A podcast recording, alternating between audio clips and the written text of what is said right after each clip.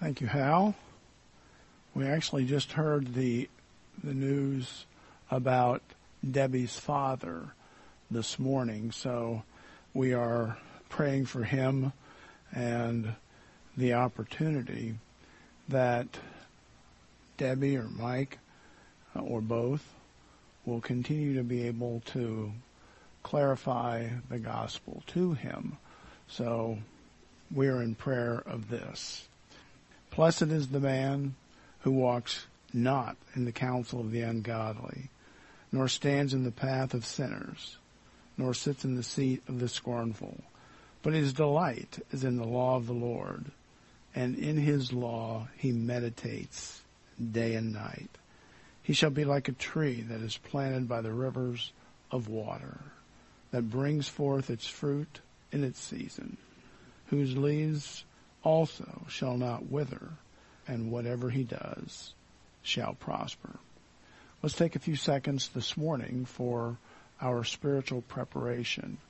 It's an opportunity for us for confession of sin, but also it helps us to focus and to truly understand what is happening during our service.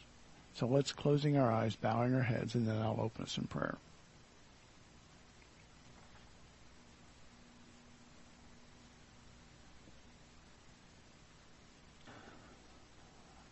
Dear Heavenly Father, we are thankful that you are our God and that you have a plan for us and you understand the details. We are very often anxious. We are worried. But Father, we should simply rely on you and understand that you are taking care of us. We do pray this morning for Debbie's father. We're thankful that he seems to be stable right now in the hospital. We pray, Father, that what is happening in his life, he will certainly be brought to a place where he will make a decision. Whether he has uh, believed up to this point or not, we pray that he will understand the truth that he needs to understand with his relationship with the Lord Jesus Christ and with you. We ask for your blessing this morning upon our service. We ask this in Jesus' name. Amen. This is our opportunity to worship the Lord in giving.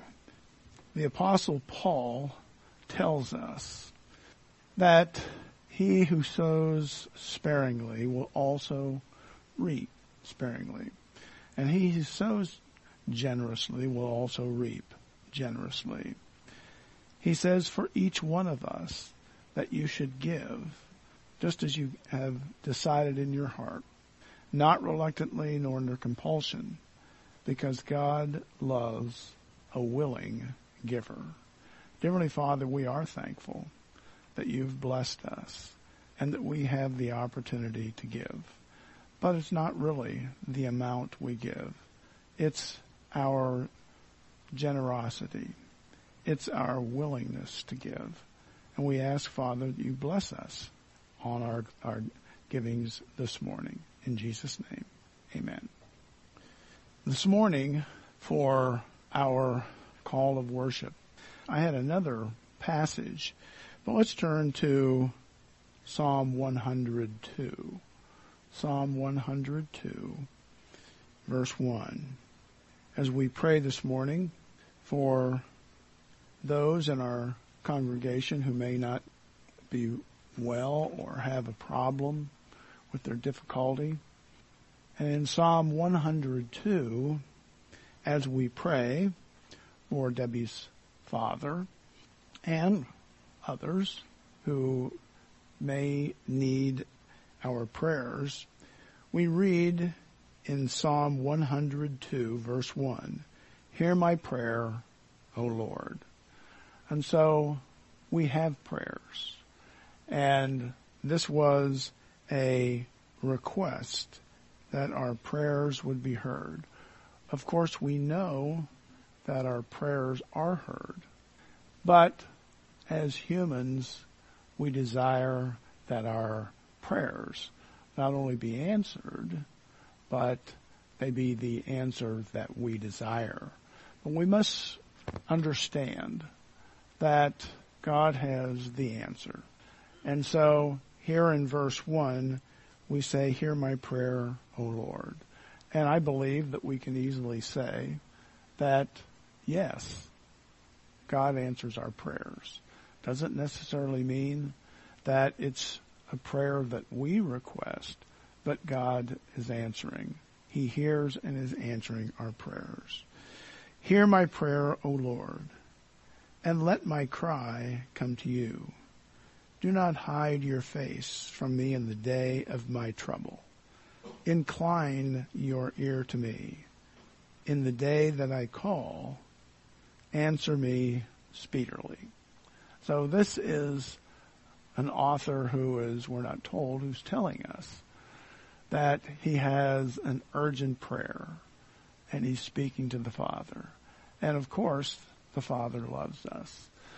We understand that our high priest is the Lord Jesus Christ who takes our prayers to the Father.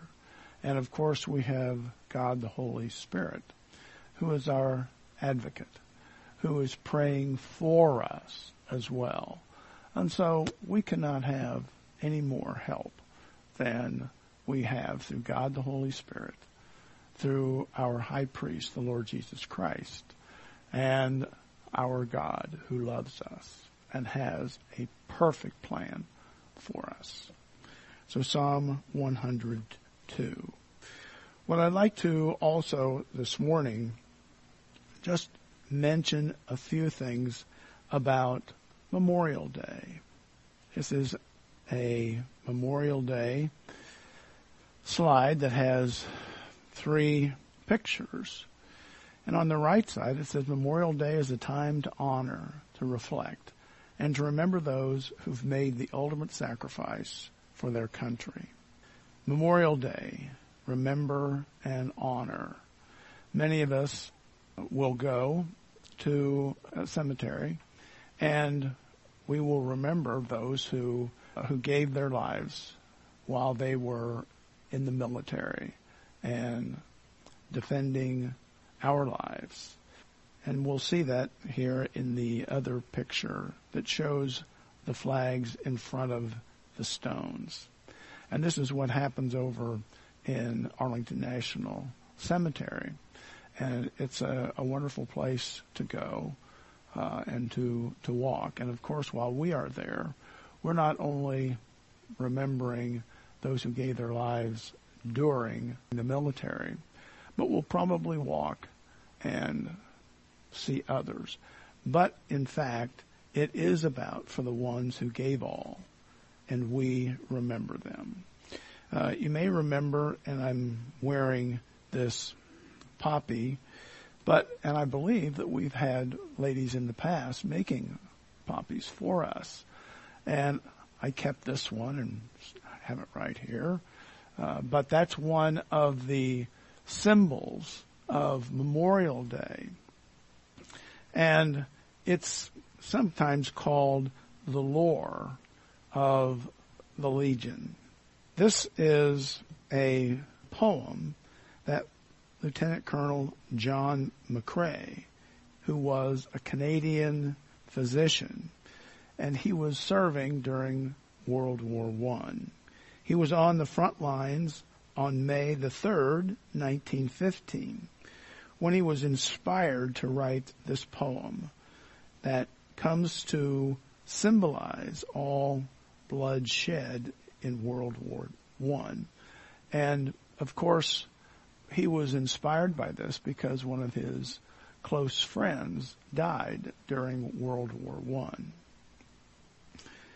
Reportedly, he isn't happy. He wasn't happy with his uh, his poem, and he threw it away. Some soldiers, some soldiers rescued it, and it has been published um, from that day to today. Now, as we read this poem, it's not the kind of poem that we often hear, but it is telling us of his thoughts, what was occurring. In Flanders fields, the poppies blow between the crosses, road on row, that mark our place, and in the sky, the larks still bravely singing fly, scarce heard amid the guns below. We are the dead. Short days ago, we lived, felt dawn, saw sunset glow, loved and were loved, and now we lie in Flanders fields. Take up our, our quarrel with the foe. To you from failing hands we throw the torch. Be yours to hold it high. If you break faith with us who die, we shall not sleep, though poppies grow in Flanders fields. And so this is an opportunity for us to remember our Memorial Day. It started as a, had a different name at various countries, but it became Memorial Day for us. And it's what we should remember. All right. Our scripture reading this morning is going to be in 1 Corinthians 9. 1 Corinthians 19 through 23. I'm trying to move our way through 1 Corinthians 9 and 1 Corinthians 9 19 is where we will find ourselves this morning. Let's read. This is Paul of his attitude towards his devotion to the gospel. And in this um, paragraph, 19 through 23, Paul describes himself as being free, but yet he is a servant to others in order to proclaim the good news to anyone. So this is Paul's, the way that he approaches this. And we see that he is writing to Corinth. He's writing to the believers there, but he is also concerned about those in Corinth who have not responded to the gospel. And so in this paragraph, we will see that he is writing about several groups. So let's read 1 Corinthians 9, beginning in verse 19 through 23. For though I am free from all men, and the word here for men is really not there, but it could be all, and it, it, there's a sense here also that there is what those who may or may not believe. So it says, though I am free from all, in other words, whatever uh, he believes, or all whatever belief. So I am free from all. I have made myself a servant. So though I'm free from all, I have made myself a servant to all, that I might win the more. And verse 20, and to the Jews I become as a Jew, that I might win Jews to those who are under the law. As under the law, and I think there we could say, I lived under the law. So let me go back once more to begin 20. And to the Jews, I become a Jew, that I might win Jews to those who are under the law.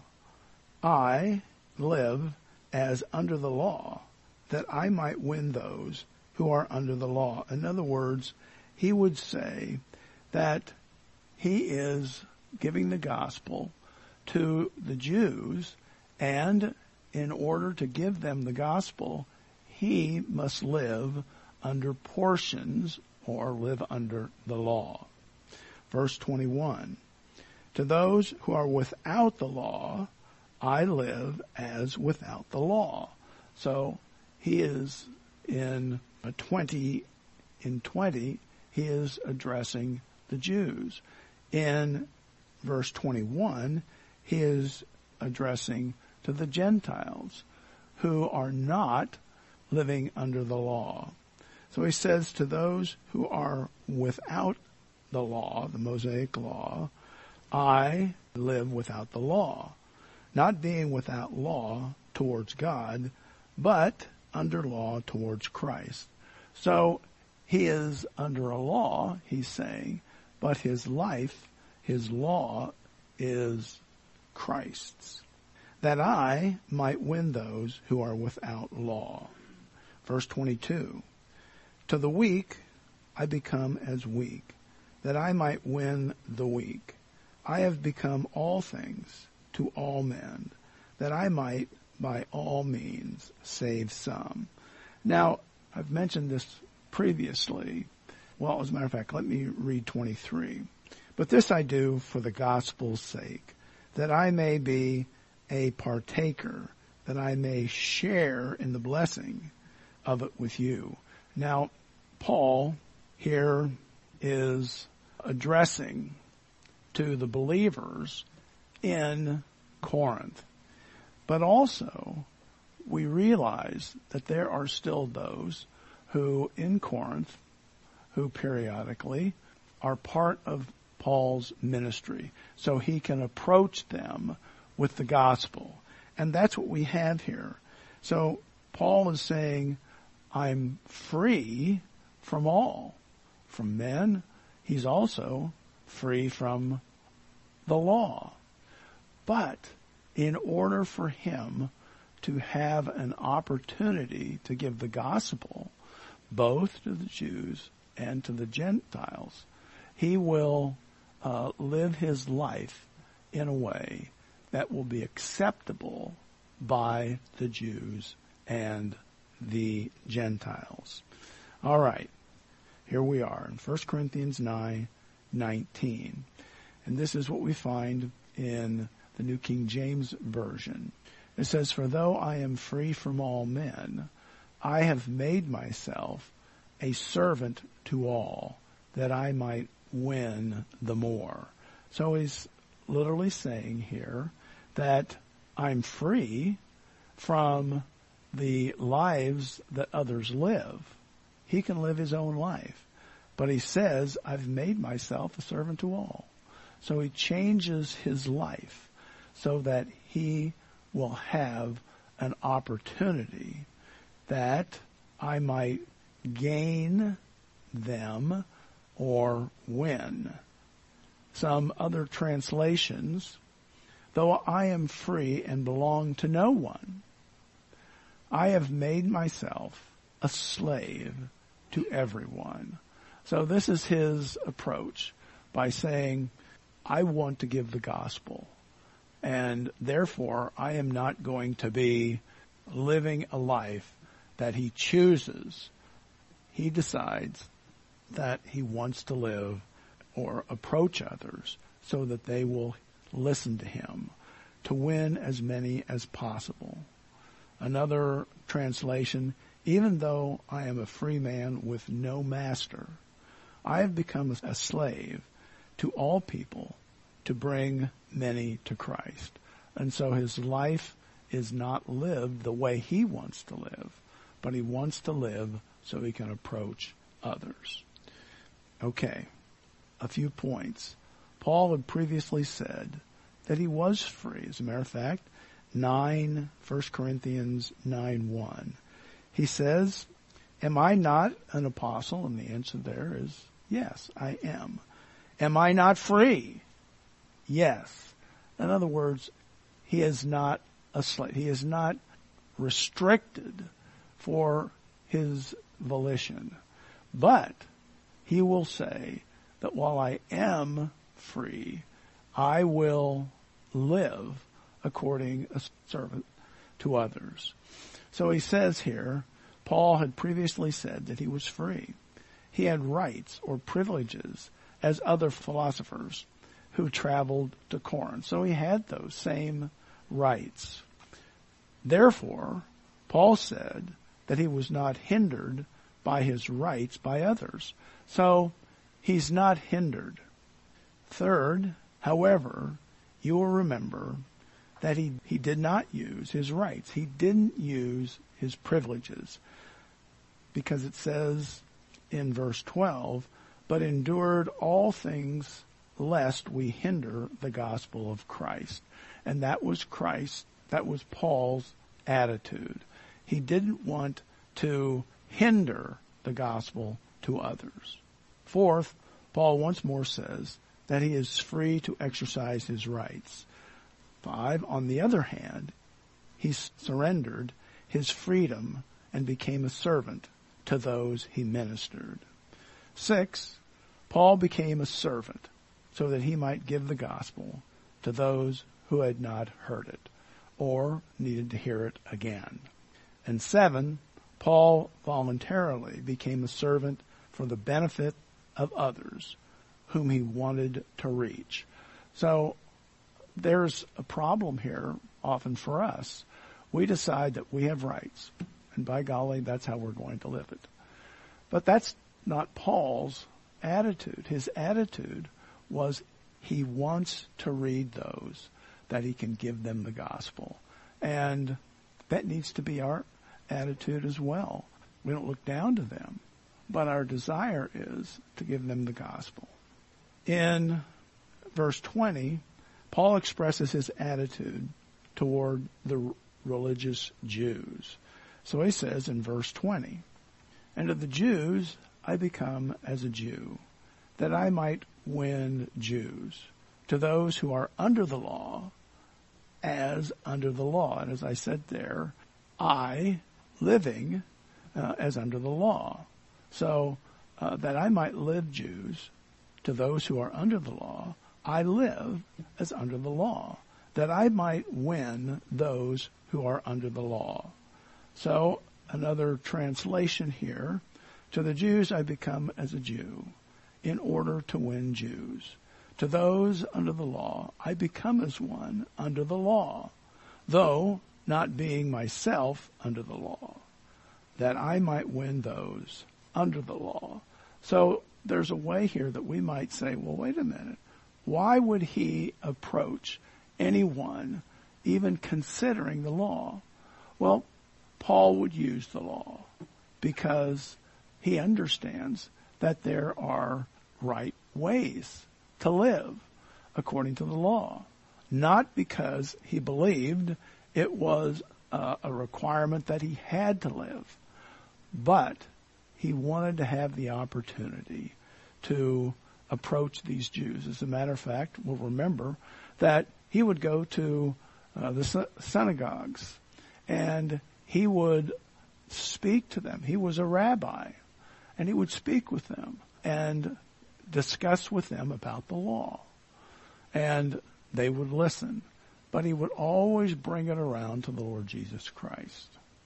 Another translation here, working translation. When I was with the Jews, I lived like a Jew to bring the Jews to Christ. So he's not saying here that he was not a believer at the time. No, but he would live with them, even though he believed in the Lord Jesus Christ. So he says, when I was with the Jews, and these are unbelievers, I lived like a Jew to become the Jews to Christ. When I was with those who followed the Jewish law, I too lived under the law. Even though I am not subject to the law, I did this so I could bring to Christ those who were under the law. So this was his decision that he would approach the Jews in the way that they lived. So, point one, in verse 23, Paul addresses his approach to the Jews first. So he starts with the Jews. Notice that Paul does not say that he is a Jew. He doesn't say, well, because I'm a Jew, this is it. Yes, he, heritage was Jewish.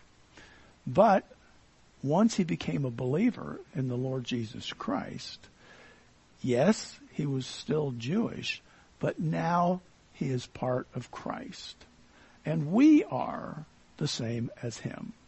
So he says, Paul addresses his approach to the Jews first. Notice that Paul does not say that he's a Jew, although his heritage is Jewish. He is speaking about their tradition Secondly, Paul speaks about his concern for the Jews for at least two reasons. First, his heritage was Jewish. So his heritage there was Jews. And he, con- he had a concern for them. He had a deep love for his Jewish people. Second, Paul had a similar mindset of the Jews. And as a rabbi, he was welcome to teach in any synagogue. So that's who he was. That's who Paul was. And he was always accept. Third, though Paul was primarily an apostle to the Gentiles, his ministry to the Jews helped him to develop his ministry to the Gentiles. So he would start in these various cities, would go to the synagogues, but that helped him with his ministry to the Gentiles. Fourth, Paul was still a Hebrew, but he was no longer a Jew living according to the Mosaic law. Paul was willing to subject himself to the standards of the Jews in order to gain a hearing for the gospel and to hear them to Christ. And so it was his opportunity to give the gospel to the Jews. Paul, he did not keep himself from the essence of the gospel at the heart of which was salvation by faith, not work, and freedom for legalism. In other words, he did not compromise the, the gospel as he approached the Jews. In other words, while the Jews lived under the law, he also lived under the law so that he might reach them with the gospel. So he would follow the law. But the reason was so he can approach the Jews.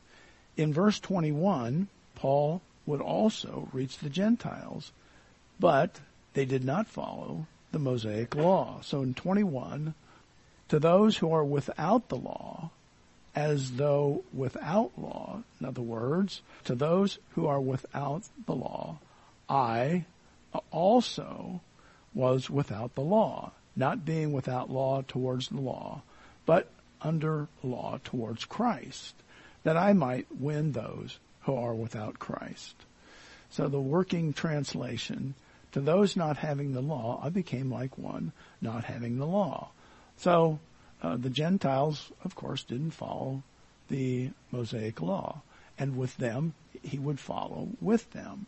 Though I am not free from God's law, but am under Christ's law.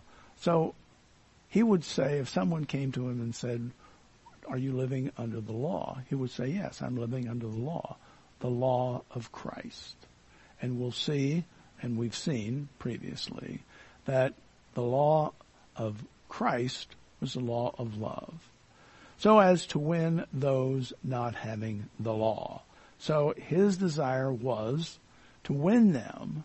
So even though they didn't follow the law. Another way of seeing this working translation. When I am with the Gentiles who do not follow the Jewish law, I too live apart from the law so I can bring them to Christ. And so they don't live according to the Mosaic law. And with them, he did make the law an issue for him. As a matter of fact, he would hinder any of that because he wanted to talk to them about a life without the law. So it says, when I am with the Gentiles who do not follow the Jewish law, I too live apart from the law, so I can bring them to Christ. But I do not ignore the law of God. But I do not ignore the law of God. I obey the law of Christ. So with 21 here, in contrast to the Jews, those who are without the law were the Gentiles. Secondly, among the Gentiles, Paul was willing to set aside past requirements, such as eating meat without sacrificially to the pagan god or gods in order to reach Gentiles to Christ. You may remember we studied that here in chapter 9 because there were some Jews and even uh, Gentiles who were believers, and they had a problem with food that was that had been offered to the pagan worships. But Paul said it's not a problem. But if, if it was a problem for someone, then you shouldn't eat it. Third, although Paul was a godly advocate of liberty, he did not suggest that he was an advocate of careless or worldly living. So that was not his desire. Fourth, Paul was still under authority, but not under the Old Testament law, the Mosaic law. Five, while Paul was not under the Mosaic law, he did not follow lawlessness, but followed a higher requirement, which he taught about God and Christ. In other words, following the law of Christ, fulfilling the law of love. In 22, we read that Paul mentions another group that he desires to address. To the weak, I become as weak, that I might win the weak. I have become all things to all people, that I might by all means save some. Now, this is a difficult verse. The reason because we really don't know the situation in Corinth. We don't know the question that came along with this, but we know that there is someone, a group here that is weak.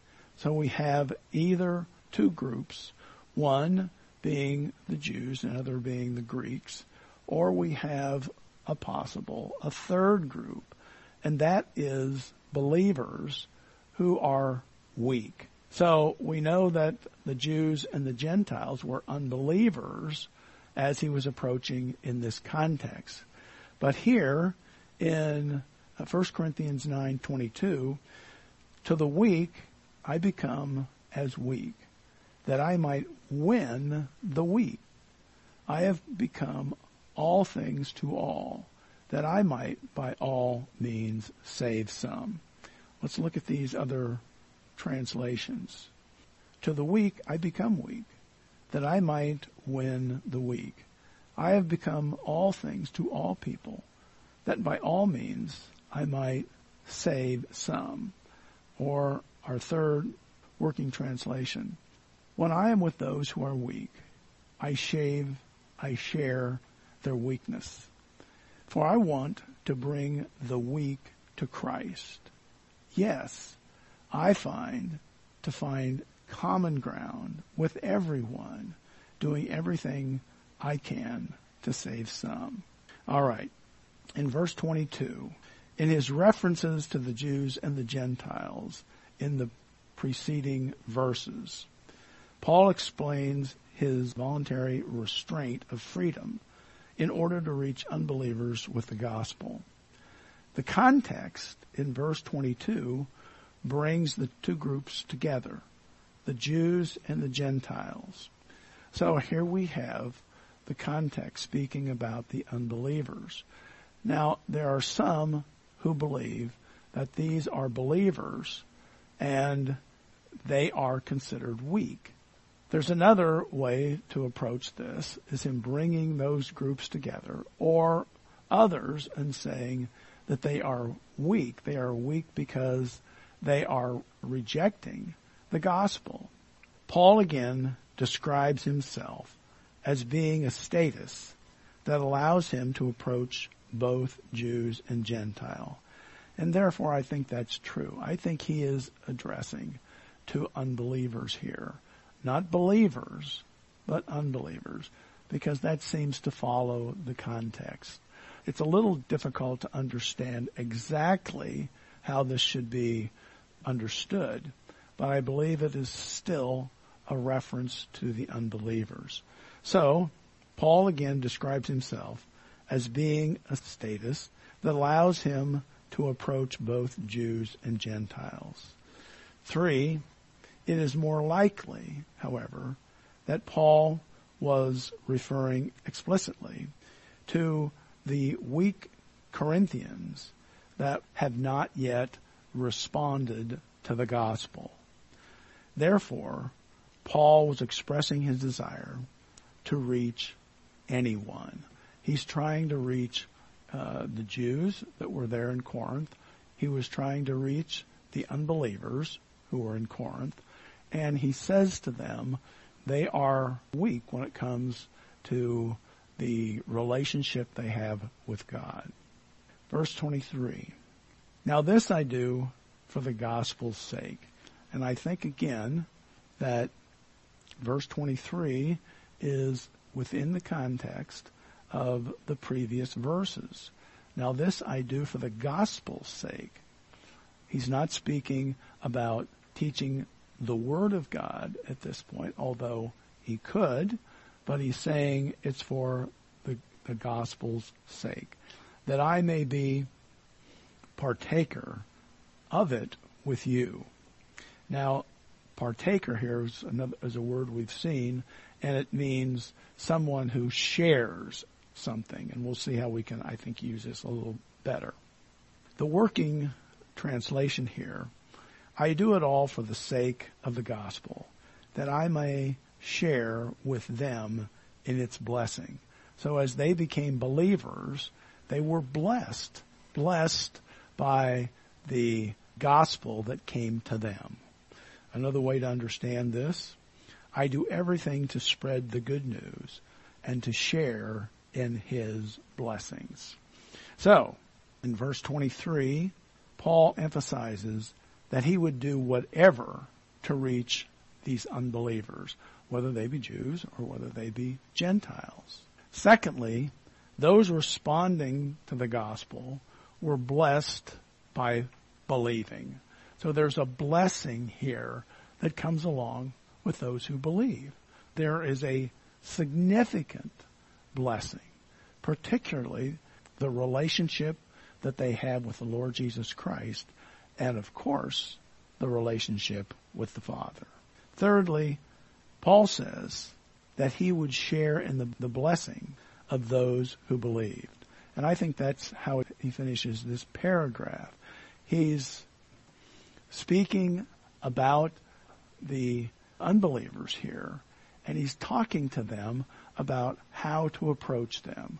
And he says, I would believe them how, in however way I need in order to get the gospel to them, for them to understand this.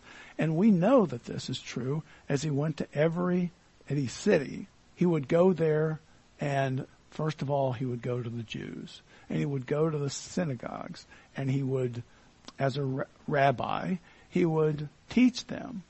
But his teaching was bringing them toward the Lord Jesus Christ so that they would believe. And of course, there were many who would believe, but there were also many who would reject that. And of course, he would go to the Gentiles and he would not jam around their uh, mouths the law. As a matter of fact, he didn't demand them to follow the law because what was more important to him was the gospel, giving them the gospel. And so for us, we have an understanding as well that we're not trying to demand certain a living. No, we want to give them the gospel. We want to talk to them about the Lord Jesus Christ. And our question of them is, what do you think of Jesus? Why? Because he is truly their Redeemer. Let's bow our heads in prayer. Dear Heavenly Father, we're thankful for the Apostle Paul and how he teaches us to give the gospel. And we're thankful that the gospel would work with either the Jews or with either the Gentiles. And that's how Paul approached them. And Father, for our friends or uh, neighbors or even those who are strangers, we should not try to uh, enforce anything to them. What we hope is that we can give them the gospel. And the gospel, God the Holy Spirit, would help with them. And we ask this in Jesus' name. Amen.